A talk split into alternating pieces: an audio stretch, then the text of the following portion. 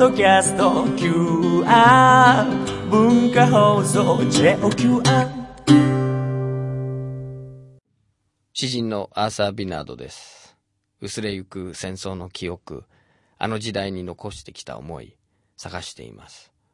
今週は広島の西部第10部隊に配属された軍歴を持つ94歳の報道写真家、福島菊次郎さんの話です。福島菊次郎さん。戦争公害学生運動。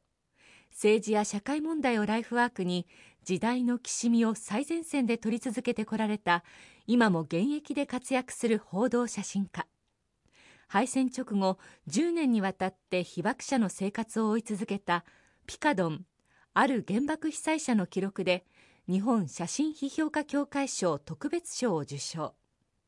写真で訴え続けているのはいつも日本の嘘。はじめは馬の世話係として徴兵された福島さん。玉音放送が流れたあの日は宮崎日南海岸で爆雷を背負った自爆兵として迎えました。25歳の敗戦の日までは、もうもうもののわけのわからん、本格的な大バカな軍国青年だったという、うん、25年があるわけで僕はただ語りたいのはそういう軍国青年時代の日本人と、現代の日本人というものの実態。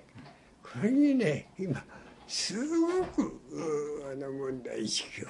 抱え込んでいる。その25歳の時に終戦という言葉でこう語られるあの8月15日のあの玉音放送が流れるわけですよね、その日は福島さんはどこにいました？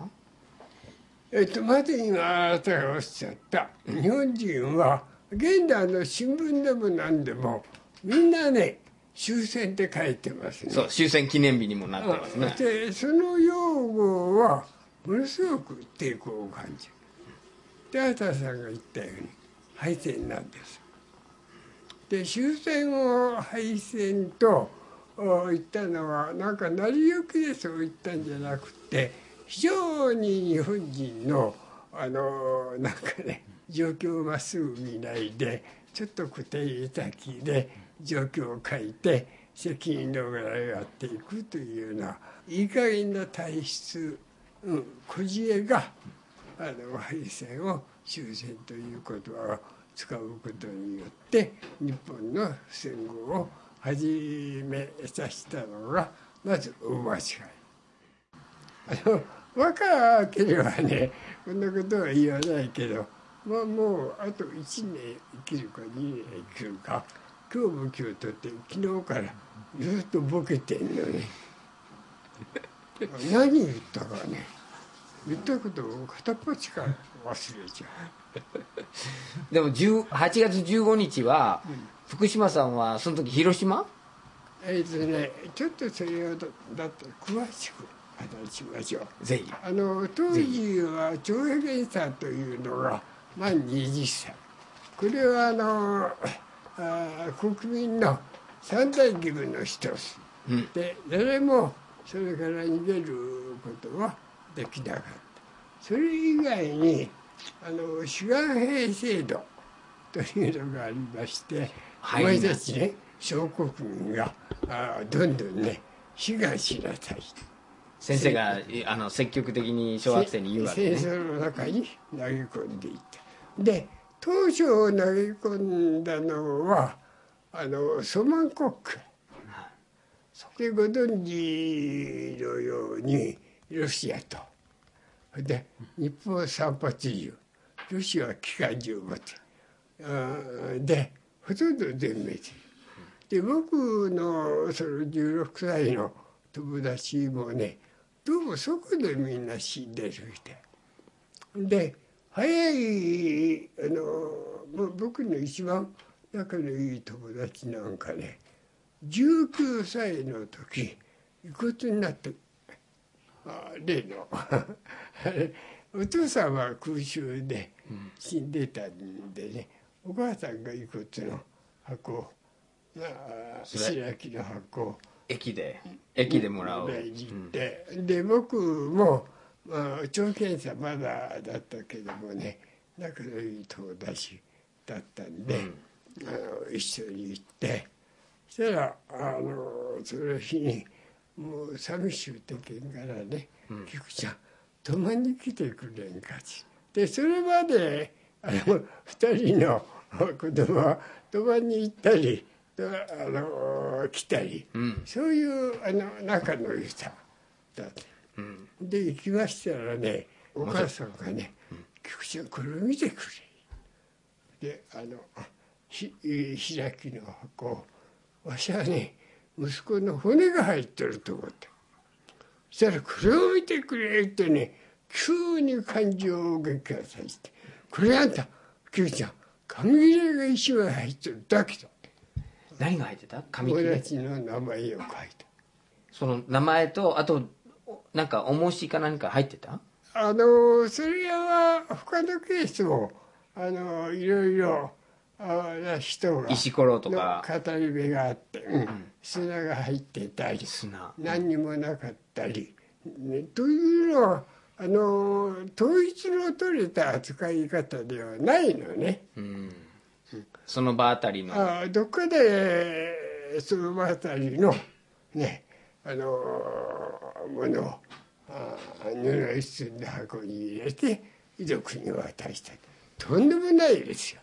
その友達ので名前が書いてあって、んがねお靴をぶっつけて「もう息子を殺しやがった」って。だから当時はあのそんなことをね知ってはいけなかった。あ例えば旦那が天使してもねあ白木の箱が帰るでしょそしたらもうきれいとしてねまっすぐそれを、あのお迎えして、えー一家一族の名誉でございますと言って挨拶するのがこれ嘘っぱちなのね、うんでも名誉だっていうふうに言わなきゃいけないわけでしょ？その社会の中で。うん、それは名誉ということに耐えたって名誉じゃないじゃないですか。まああの軍事要求っていうのはありましたけどもそれはとてもじゃないけどもねあの亭主が死んだ後の生活が豊かにカバーできるどころかもう今の国民年金と同じ程度のだからほんとねボロ切れみたいに不民を使い捨てたと。でそういう戦争の実態が戦後に、えーその敗戦の日に、えーそれを終戦といったことをくるめてちゃんと語り継がれていないと。だから明治維新にまた逆行しちゃった。福島さんは志願しなかったんですよね？違う違う2歳の時長編さんのランクずつのが講習を書くこれはあの軍人としてね十分あの戦闘の耐えられる体力をあ持っているであとね第一腰痛第二腰痛それから兵種で第一腰痛というのは僕は第一腰痛だったんだけども健康だけども身長が足りないとか体重が足りないとかそれから第二腰痛というのは病的ななんか要素を持ってる人。で僕は第一腰痛になってあの講師というのはもう入隊する日が決まって、うん。その日が来たら入隊。で打つ第一第二というのは招集という形ででもいつ招集してもう使えるように 一応ねすぐ招集令状がかかって例えばいろんな陛下があるでしょ。そういう陛下の基本的訓練。うんで僕の場合は市長兵。あの広島あ、えー、と市長十部隊。で市長兵というのは当時誰歌がありましてね市長輸卒が兵隊になれば町長と馬も鳥のうち電信柱に花が咲く。えっ、とつまり兵隊に見えて実は兵隊じゃないんだ、もう兵隊以下のもの一番ダメなやつら。で事実戦闘には参加しなかった。もうあの戦場に送られたわけじゃない。軍事物資とかそういうものを当時まだ馬車ね。馬車。それでこう引っ張って。で帰りに負傷負傷者とか、あ負傷者を収容したのはね日本軍がまだ勝ってたしもう巻き出したからはもう昔はね看護兵一のもあって、えあのちゃんとそういう兵科に入って医学的なことがやれる実習を受けてどういうこう部隊でも看護兵というのが何について何につくとかそういうこう配置がされていたんだけどもあ戦局が脅迫してくるとそんなものはなくなった。なるほど。だから怪我して歩けなかった分だとかそんなのはみんな置いてだから基本的にね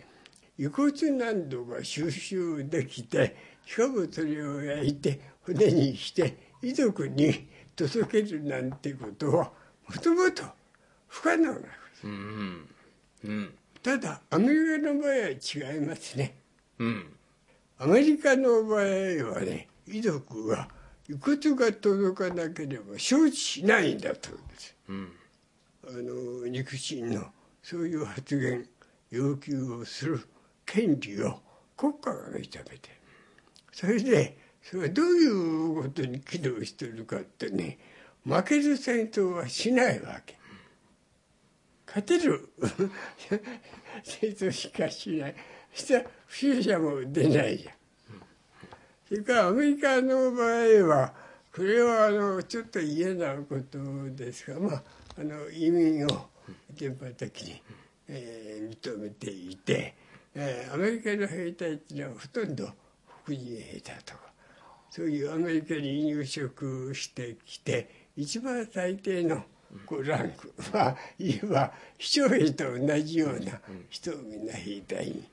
してるそういうアメリカっていうのは嫌いですね。うんうんちゃんとこう怪我した者には手厚い、えー治療するとか生活を保障するとか。あそんならいいけどもアメリカみたいなあの豊かな国でもああの黒人差別というものがあってその中でやっぱりあの日本が使い捨てしたように黒人を使い捨てにしてその家族とか子供とかをひどい目に遭わしてる。あのー福島さんがその、まあ言ってみれば一番兵隊の中でも、まあ下っ端っていうかその結果結果的には前線に送られることなく、こそうれはね後方支援っていうか。あのねうんつまり少年志願兵たちはまだ日本が支配してうん。ただから輸送できた。うん。で僕たちが召集令状を来た時期っていうのはね、えー、と山本五十六があ撃墜された時期、その時期。うん、だから戦国から言えば米軍連合軍がフィリピンを占領してもう硫黄島作戦を準備している。状況か、そういうあの空白してる中で徴兵したそれで、えー、と具体的に話しますと西部自部隊というのに入っていってえっ、とね招集部隊はあのもうひっきりなしに招集してたのね、で大体あのせ戦局が空白すると同時にあのそうでない時には半年ぐらい教育して、一応返してた。あ。の予備役という、で空白してからはあの1週間ぐらい、まあ、武器を給与したらそのまま船に、えー積み込んで送る。それがね沖縄に着いた船はあんまりいないよ。みんな途中で。みんな途中で。だから僕はねいやこんなこと言っちゃあれだけども兵隊だから戦争行ってね鉄砲撃って死んだんだらまたしろってことはあるじゃないよ、鉄砲を撃たないでそれから輸送船の中であの新兵っていうのは一番戦争に入れられるわけね。そうだ一番うんで下あの輸送船もねあの日本がああの通商してる時代はちゃんとした船を作ってた。であの戦闘にどんどん商船が沈められてからはあの戦時標準型。だから弾を食らったらすぐあ沈んじゃうみたいしたがってスピードなんかもあの遅いしで品品としてね故障が起きていたみたいちゃんとしたエンジンを装置する準備ができないで。そうするとたどり着かないじゃんだからもたもたしてるからああアメリカの選手官にやったり浦和にやられたり、えーとあのね、えー、と僕の家は下松っていうところ夜になると必ず米軍がねふ冬嫌いを不設して、あまずあの照明弾を落とすわけでずーっとあだからそれにまたみんな引っかかっちゃう。で福島さんはどうして生き残ったんですか？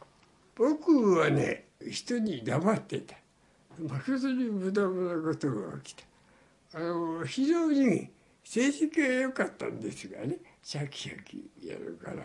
良かったからある日ね気象兵だから馬がいるでしょ。馬。で必ず朝と昼よ夜飯食わしたり体の手入れしたり馬と付き合わなきゃ。で馬っていうのはあ馬券柵ってのがこうあってはいその中に一頭ずつ入れて、うん。であの荒っぽい馬がいる癖の悪い犬がいるうん馬がいるわけよ、でそいつらはね少年兵っていうのを知ってるわけ。はあ。わざと意地悪するわけ。その馬を。少年兵に対して。癖の悪い馬中がねだから僕なんかもう一番先にねあの優しい馬のとこに飛んでいってでその馬をこう手入れするのはおとなしくさせるやらでそういう癖の悪い馬に行ったら怪我したり手間かけたりそのうちに「貴様は何もともとしてるか?」って殴られるしね散々な目にある。で大抵あの馬計卓を一つ開けてここに置いて。あるで僕はこっちの馬計卓大丈夫と思って。したらこっちに尻向けてボンって。その馬に蹴られて。はい。でえ肋骨とあ腕を折って。ほんですぐね 気絶しちゃったよね。したら「水持ってこい！水ぶっかけろ」っちゅう声がさこれまた治療法が大変なもん。もうね一方映画マジックやられてバクタリが水ぶっかけて目を覚ませって。だから当然応急治療をしなきゃいけないのにそんなことはしない。あ。あ蹴り倒されたら蹴り倒されたでそういう扱いを受けで僕はこう切りる意識の中でその声を聞いて飛びを切るわけであの一人上等兵で僕のことを目をかけてくれる人もいてあの水かけをするんで「バカだ待て!」っつってしかちをましてそれは上等兵が叱ったんだからですぐ僕を舞台の中に、えー医務室が。でそこ行ってみてあのそこにはレントゲンとかはないでしょ、はい。また広島の陸病院にしてでそこでもぶん殴られてバカタレが一人が馬に蹴られるなんてなんというざまがお前見てると帰れで一時状態にあ1週間ほどねあの病院に置いて。その間に舞台は沖縄に来た。ひ福島さんが入院してる、ねうちの兄貴があの外交航空に乗ってて、えー、川崎来て。であの運営会といってあのほら輸送船にはやっぱり、えー、専門家いるじゃない、うん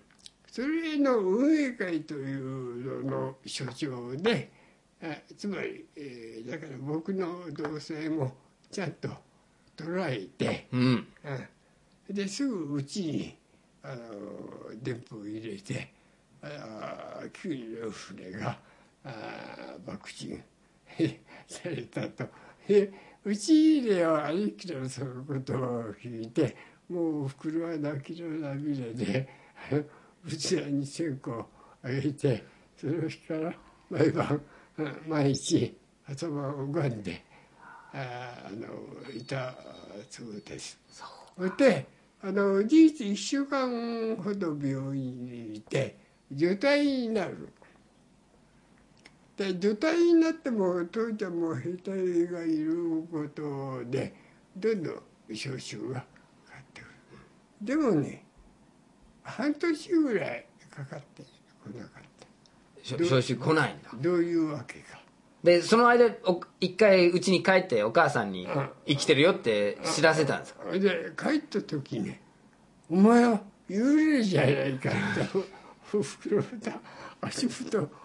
でに寄ってさ触ってさまあそんなもんですよ。当時だから。本当だ。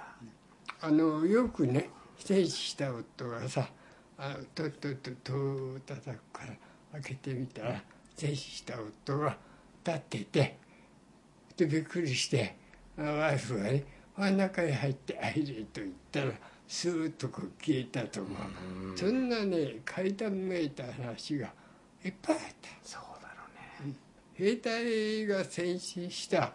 と処理の問題を軍部がいい加減にやったということがそういう現象を起こしたというそれで半年して召集を借りましてまた同じ、えー広島の自由あそれとか山口に入ってどういうわけか。すぐ広島に、うん。えー行って。それが1945年の夏？もう夏に入ってから、はい。うん。敗戦のお年。召集はね5月にかちょうど徳山が空襲を受けましてそれから2日目。だから僕は出ていくのにあの第1回目はあの上りがいっぱい立って福水遊泳福島桐山君一人なんて書いてなくって駅駅にいっぱいあの見送りが来たけども、第2回の時は徳山が空襲されたばっかりでまだ硝煙臭い匂いが下松駅の方にもこう漂ってきてそういう中でまあうちのあの謹慎とか友達関係のわずか2 3 0人が見送りに来ただけ。で。それでも2 3 0人見送りに来たんだ、えーえー山口に入って泣いていたから1週間ぐらい。ただびっくりしたのはね軍装がなかった。軍装がなかったっていう。のは鉄砲もねで鉄カープともね戦闘帽だけ。で服はねボロボロでいっぱい塗ってある。でねあの もちろん銃剣も飯盒もない。で水はね竹の筒で 両方に節が残してで線があってそれが水筒。でね靴はね草履履きうんつまりあの敗戦の年の5月にはもうそういう状況だったと。でそういう状況の中で山口に一応入ってでどういうわけかすぐまた広島に行ってそれからの毎日というのはまああの連兵場っていうのはこう周囲に兵舎があってこの中にあるわけね。広島広島の連兵場ですね、重部隊、でここに穴がいっぱい、えーああの抜いてあるのね。その連兵場の地面に掘ってある何の穴かあったらそこでねまああの選曲とも関係あるけどもゆとりがある時はちょっと長くゆとりがない時は本当本当に型だけ、えー教えて輸送船に積み込んでというようなことになるわけで僕の場合は20日ぐらいいたかな毎日穴の中入って背中に爆雷を背負って爆雷をでシルダー2個もらってあのつまりアメリカの上陸部隊をに、えー陸岸になって飛び込む自殺兵自殺部隊。自殺部隊。だけどねあのそれ訓練が面白いのまたアメリカの、うん、当然ねアメリカの戦車は内型戦車といって性能がねスピードがいくらで自重が何トンで、えー、ビフォーが何ミリ砲をねああのっていうのはあ説明がなきゃいけないじゃん。そうですね。なの一切。ね説明ないリアカーにね、えリアカーがこう車がこういうふうにベニヤ板をこう渡してこういうふうにあの司令塔みたいなのが作ったうんそれをねあの小兵たちが古い兵ですか向こうから押してくるよね。リアカーをそうやってベニヤ板ででうまくリアカーのタイヤに引かれればよーし名誉の戦士ただねあの時間が出ないでしょやっぱり。リアカー引かれて痛いんですか？でで痛くないから実家がねそれよりもリアカーの下にこうして頭からつくまだけすあ。ここはつまみに皮が剥げてあ手のひらがあ。のすりむけちゃうわけだよね。飛び込んでこう地面に。あ。あれでそれが産んでねみんな手を離してさな治療なんて全然ねじゃあ手はそうやって飛び込む時にまあ擦り切れてこう、うんどうせカバーしてこんなあ手榴弾持ってる。ああそうか。ああもうく痛かった。うん。でもリアカー戦戦車に見立てたリアカーそのリアカはーがねあなた考えてる戦車がさそんなカーブ切ってくるわけないじゃないの。そうだよねで海岸。そういうふうにしないとリアカーがまっすぐ来るだけならあの飛び込むやつはああのね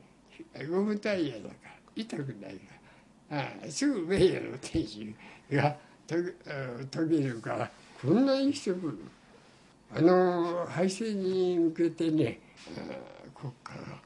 滅亡の淵に追い込まれた時こんなことをやって。それからもう一つあの決定的なことは軍隊訓練というのはこれはどこの軍隊でも同じだろうと思うんだけど費用を取れないためにものを考えることを徹底的に奪うわけね。そうですね。まず死の恐怖を奪う。で物を考えることを奪う。そうつまり命令通りに捕まえてた。ら突っ込んでいくような兵隊を作るのが。いやそれは日本だかもわからなかったしでも基本的にどこの軍隊訓練でも基本的にはそうだと。そうですね。で日本の場合は特にまあああのちゃんとした軍装をすればねテフカブとでもあれば弾を切ることできるわけ。で防弾チョッキでも 切れば弾を受けてもあのしないです。それにそんなバカなね穴の中へ囲んで爆弾をねあのこうしょって全力力で上陸してくる戦車に取り込めるわけがない。どんな戦車であるというような説明は写真だってないわけ。こういう戦車だよとそういうことをなきゃいけない。基本的な情報だし戦う側にとって絶対必要なのにそれすらなくてリアカーで来るわけですよね。しかも勝った場合じゃなくて天皇陛下のために記るあーそのうちに、えー、と明日12時から重大放送があるということで、8月15日でもその前に福島さんはその訓練してその丸い穴に入って戦車を爆破するってその任務に就いたでしょ？うん、ずっとそれ毎日。でその後は海岸に。西南海岸に行くわけ。ある日一人だからすぐ馬車を出して今の西広島か。うん。恋の駅はい。そこまで引っ張っていって、えーであの友愛貨車に積み込んで帰るのかと思ったら全員乗車。荷物積んでもうそれで終わりかと思ったら自分たちも積まれるわけですねたところに。えっ、とね貨車4両分分ぐらい。でもちろんその貨車はまたこう長い貨車のどっかに連結されてということになるわけなんですじゃあ言ってみればあの貨物列車に詰め込まれるような感じ、いうがいかにそれから本当にね「えー全員乗車ブラブラするな」って。外からガチャッとああの鍵をかけられた音をねいまだに耳にする。それからもちろん10日鑑定やって真っ暗ででしょ、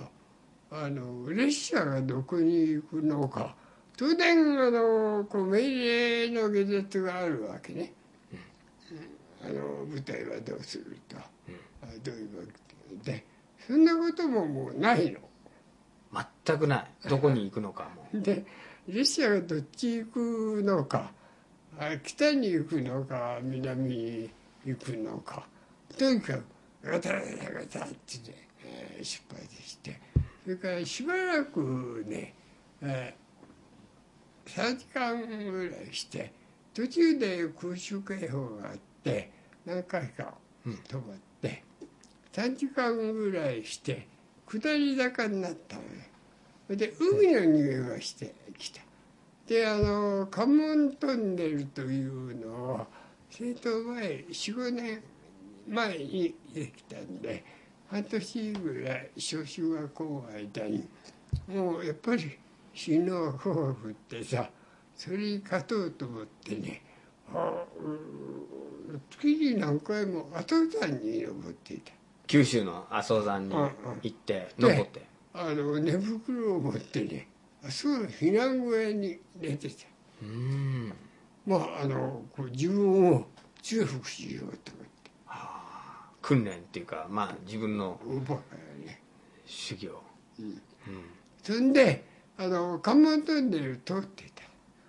たただあのー列車がね東側を九州の通るのか西側を通るのかわからないでも間違いなく今トンネル通って九州に渡ってるなっていうことは実感で違う直感で分かったあ九州行ったんだなとどっかで海岸に穴掘ってねで終わりになるんだなと。もう、あのあだんだんこう意識がさ近づいてくる。い実感っていうのはいまだにさあやっぱり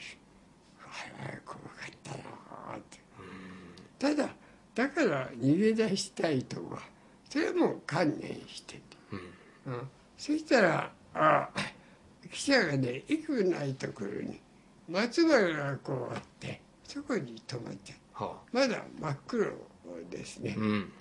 それから総員下車荷物を下ろして、で、えー夜が明ける前に海岸に穴を掘ってそこでまた使い捨てやられて、どこかわからんけどとにかく松原があって海岸があって、うん。まあ米軍が上陸するのに、えーえーちょうど東東浅の海岸、そこにねあの疾患があ棒切れ持ってこう穴を掘ってきてうん。で、えー、と3メーターごと間隔空けて。そしてこうでそこに一人ずつ穴を打ち出して、夜が明けるまでほっとけで一生懸命掘ってさ。でえっ、とね夜明けにグラマンが来た。あ米軍のグラマンが、うん。あのこう機銃。うんき奏者。ってほど怖かったね。まああの穴の底にへばりついて。でその後気がついたんだけどだいぶ死んだんですね。例えば穴をねああの二列にわたって掘ればあのずらしてこう二列に半分で掘れば。済むじゃ。んそういう配慮も何もね。じゃあその時撃たれた仲間いるいるん何人死んだかも分からん。いうわけだし。でもう実にねなんかだから僕は日本軍は本当に戦争やっても勝てない、まああの追い込まで行った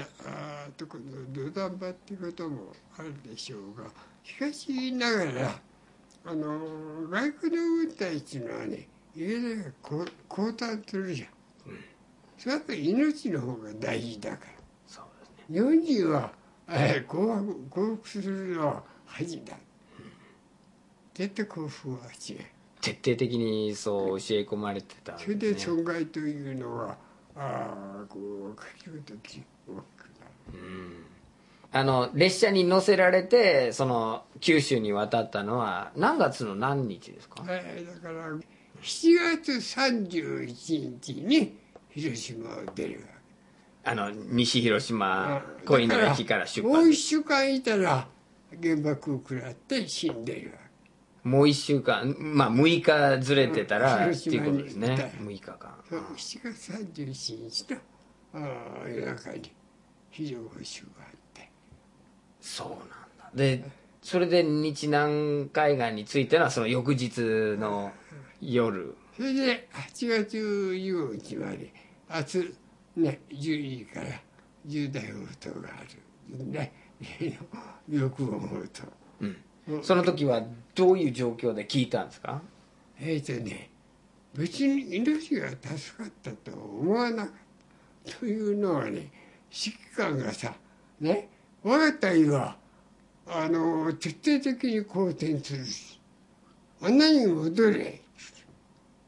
曲音放送の後、後なんだ。うんやっぱり天皇が同僚はさ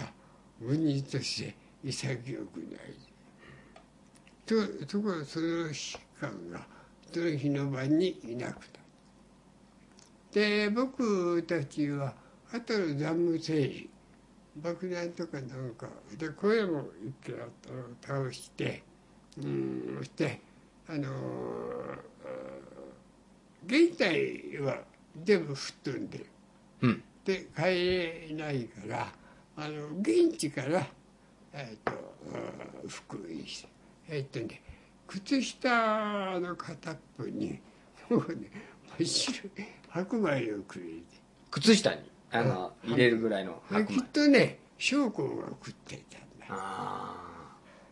それからお金を30円。30円っていうと今のお金だとどのぐらい？えっ、とね当時30円っていうのは僕があちょっと話すの忘れたけどもあの焼酎が買ってえーうち、に戻って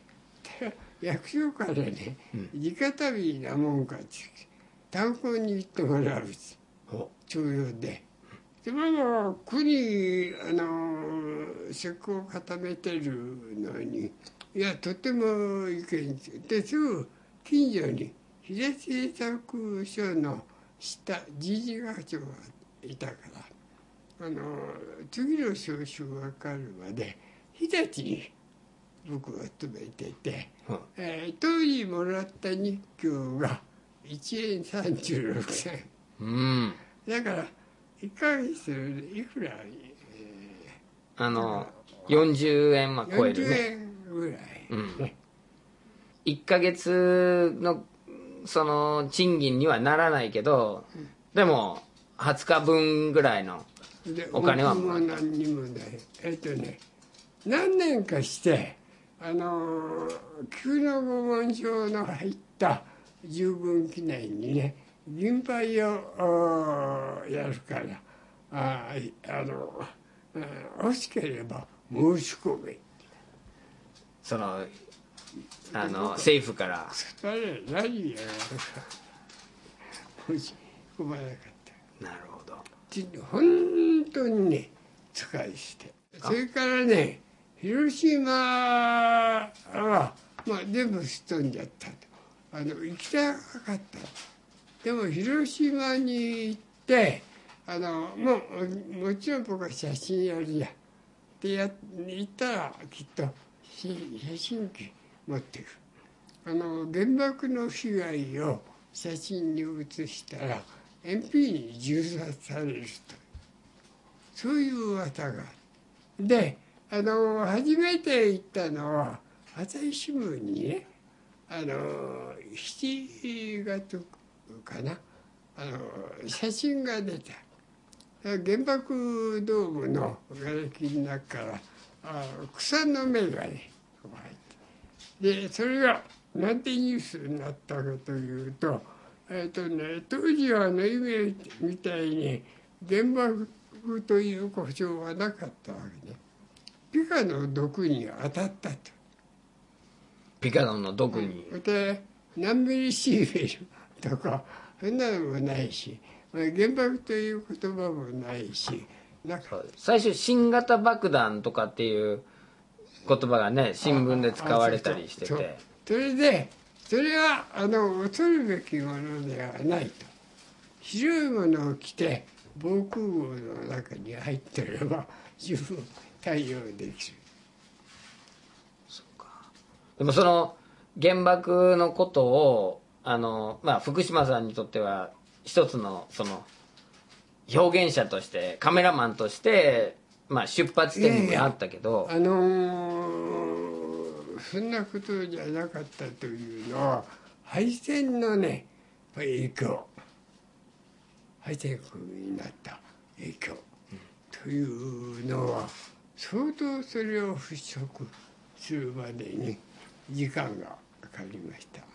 まあ、基本的にはあのどこの町もみんな焼かれて肉親はいっぱい死んであの飢餓と混乱の中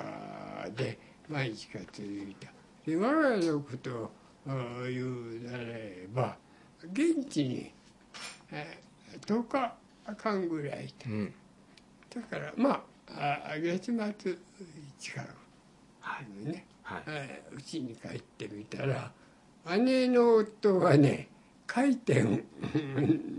を乗せる潜水艦があるんですよ。あれの将校だで敗戦間際に出撃してそのまま帰れただあの将校でしたから二人がいろいろ話し合ったんじゃないかそれまでは恋愛関係だったけど結婚するのね。で2日ほど一緒に来て。それで夫はあ出撃して行って戦争未亡人になってて。でやっぱりね相当ショック出た。それでおふくろはね髪が真っ白くなって。僕にとってはねあ2日ほどはうちにゴロゴロあしてたのね。あとおふくろは暗いうちから闇込みの買い出し行って姉は新学期になってけなげに学校に行ってで僕だけ残って。もうねどうにも時間が持てなくなってあ夜に錦帯橋に桜を見に行こうと。で夏に桜が咲いてるわけないじゃん。でそのぐらいにボケてた。で途中で岩国の手前まで来てあもう桜咲いてるわけじゃないねないじゃないかってんで手前の、えー、と岩国港というところで降りてしたら連絡船がいるからもう、うん、それに飛び乗るわけね。その連絡船というのは柱島羽島黒島という3つの島の連絡船なでそこがね連合艦隊の秘密基地だ柱島白地白地って帝白の。であの真珠湾の攻撃のもそこからです。ね、沖縄で被爆した大和部たちもそこからです。でせっかく戦争が済んだのにまた戦争の中に僕は逆戻りしたわけでそこで撮った写真敗戦後を撮った写真があのこの前写真書が出て、あん中に、えーと、何よかああります。で都会の人たちは都会のあいわゆるね戦後たち僕は すぐに戦争の中にまた帰っちゃって、うん、だから僕には戦後戦後っていうのはないのかもね、うん、数日、うん、戦後は数日で終わってるんですね。うん。ああだからそれが良かったのかもね、うん、現実だったかもしれないですね、他の人では捉えない緊張感の感じずっといた、うん、福島さんにはそのもちろん戦後はもう本当にそれぐらいの期間で終わってるんですけど戦争が終わるっていうのはないんだよ。それは現実と違うよっていう一つのこう多くの人にそれを気づいていただこうっていう、うんまあ、それはねそういうふうに言い始めてすぐあの認識したわけではない。で僕があの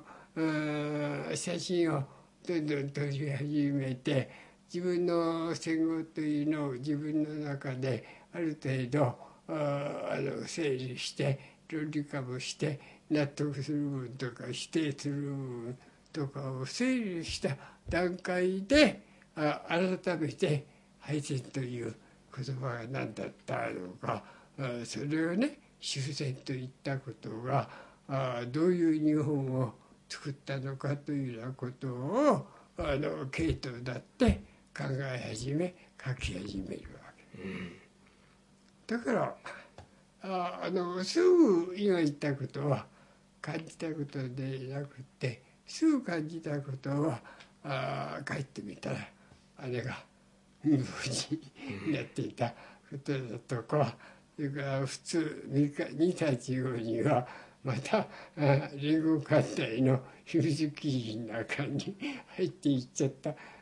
つまり言葉で言えば僕には戦後はなくって。また戦争の中に戻っちゃった、そういう認識もあの何年か後あ後になって自分を整理した中であの認識し始めた事柄で、うん、まあ僕が生まれ育った国がアメリカ合衆国で、うん、福島さんは人生の最初の25年間は、うん、あの鬼畜米英とかですよね、その敵国としてずっと見てた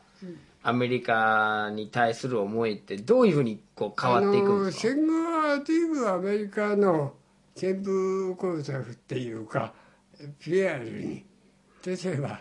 なんとか軍曹の映画。コンバットとか、うん、コンバットなんてさテレビの。あの家族で毎晩見てた。というのは今話したように日本軍の爆弾加減悲惨さ加減を実体験しとるわけじゃ。にしてはアメリカ軍ちのはいいなと。であのヘイトがさねえー、あの軍曹が間違ってると言えば福田に間違ってるで軍曹がヘイトに謝るやすまんかったわしは間違っていたみたい。いやーと思ってもううっとりしてみたもの。でもそれは。次第にねアメリカの占領政策の実態というのも僕の取材の中に入ってくる中でアメリカを知っていくで現代ではやっぱりアメリカ嫌いです。でまあそれは国際情勢の中でヨーロッパが意志が羨ましいわね。アメリカを追い出しちゃってドルを追い出しちゃってああやってくれたな。日本と比べてねなんかドイツはコツコツ底辺でさ。やったことは身を持つんでさ。あの自分のその小学校で一緒だった仲間のかなりのあの割合がもう二十歳とかその辺の年齢で人生終わってんですよね。福島さんは？僕はねえっ、ー、と1956年かな。クウェート政府にゲストで招かれて、うん、であの 船が好きだからやっぱり船で行った理由の一つにあのねあ友達が沈んでる海が見たかった。で毎日あの九州を離れて僕はねタンカーの縁からね海を見てた。ただあるボーイがボーイがねあキャプテンが泳ぎです。で何の用かなと思って福島さんあんた間違ったことしてくれたら困りますよっていうから「え何ですか?」って言ったら僕はね身投げをするんかと思ってそうかずっと海を見てるから僕は見るはずもない海の底をさだってその海の底にさ僕の同級生たちだけでない膨大な人骨がさよく立ってるわけ。まさか海峡に入るまでずっと海の底を見て。で船長にそのことを話したら「ああそうですか。分かりました」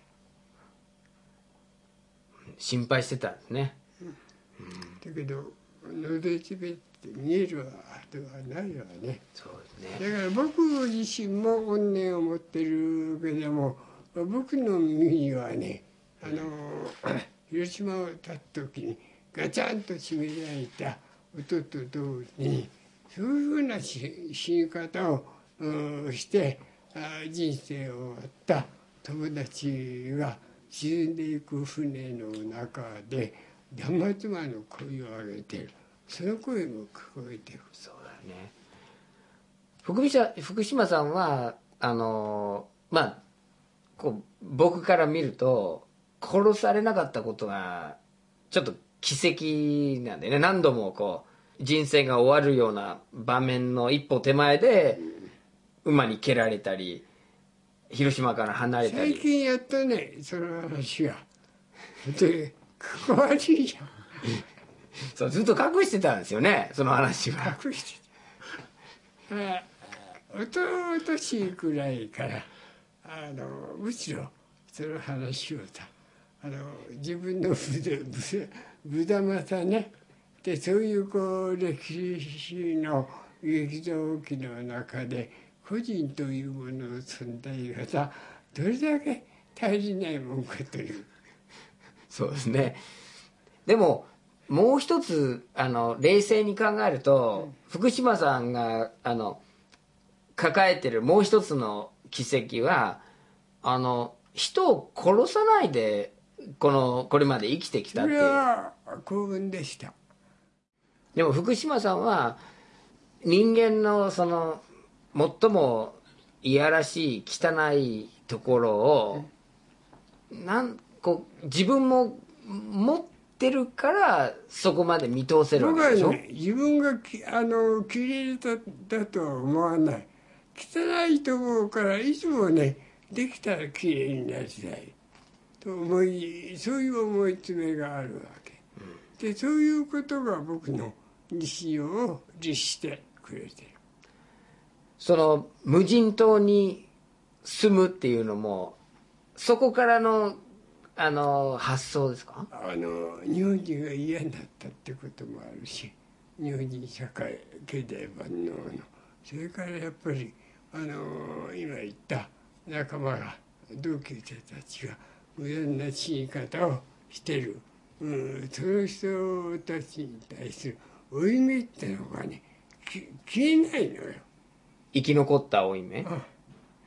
だからせめて無駄な死に方をすることによって彼らのところに俺も来たよ釣りたいまああの死後の世界を信用しないからそういうことはありえないけどもね。今でもそう、死ぬ時は最も無駄な死に方を選択したいと。でも福島さんは彼らの5倍ぐらい生きたんだよね、うん、だからそれがあのそういう負い目があるからそれがそういう負い目が仕事をさせてくれたらね。償いっていう意味も大きいですよね、うんでも償いになる？ああ個人がすることでそれが償いになるようなことってありえない。僕はただ僕という地帯人間と付き付き合っていくためのねあの一つのあこう人生の指針になる。ううという程度のちこ細かい個人的な話です。人生の最初の25年間は軍国少年。青年。で変わるんですよね。で成長したんですよね。あのー変わるっていうのは意図的に僕の能力で変わったっていうんじゃなくてやっぱり偶然だと思う偶然そういう軍国青年だったこと。で偶然カメラマンになったこと。偶然帰ってみたら姉が未亡人になっていたこと。で偶然 あのね、えーあのうん連合艦隊えーあのの秘密基地にうちに帰って3日目に行っちゃったこと、ああ何もこうみんな偶然じゃないのかね人生のことって、振り返って人生はゆ豊かな人生だった？幸運だったと、今より僕は俺の努力でこうなったなんて思えないのそれは運命だみたい。でそういう面で見ればあ俺は幸運だった。うん助かった。いやそんなもんじゃないんでしょうか。うん福島さんは使い捨てっていう言葉を繰り返し使っていてその人間の命が使い捨てにされるもの同然あるいあるいはもの以下の扱いをされるっていう。でその使い捨てにする人の命の価値がゼロっていうことになると社会があるいは世の中がどういうふうになるかって多分福島さんがあの語ってくれたエピソードはみんなそのそういう社会を覗き見る窓になるような気がします。福島さんの写真を見るとかなり鋭くいろんな社会の問題とか政治にも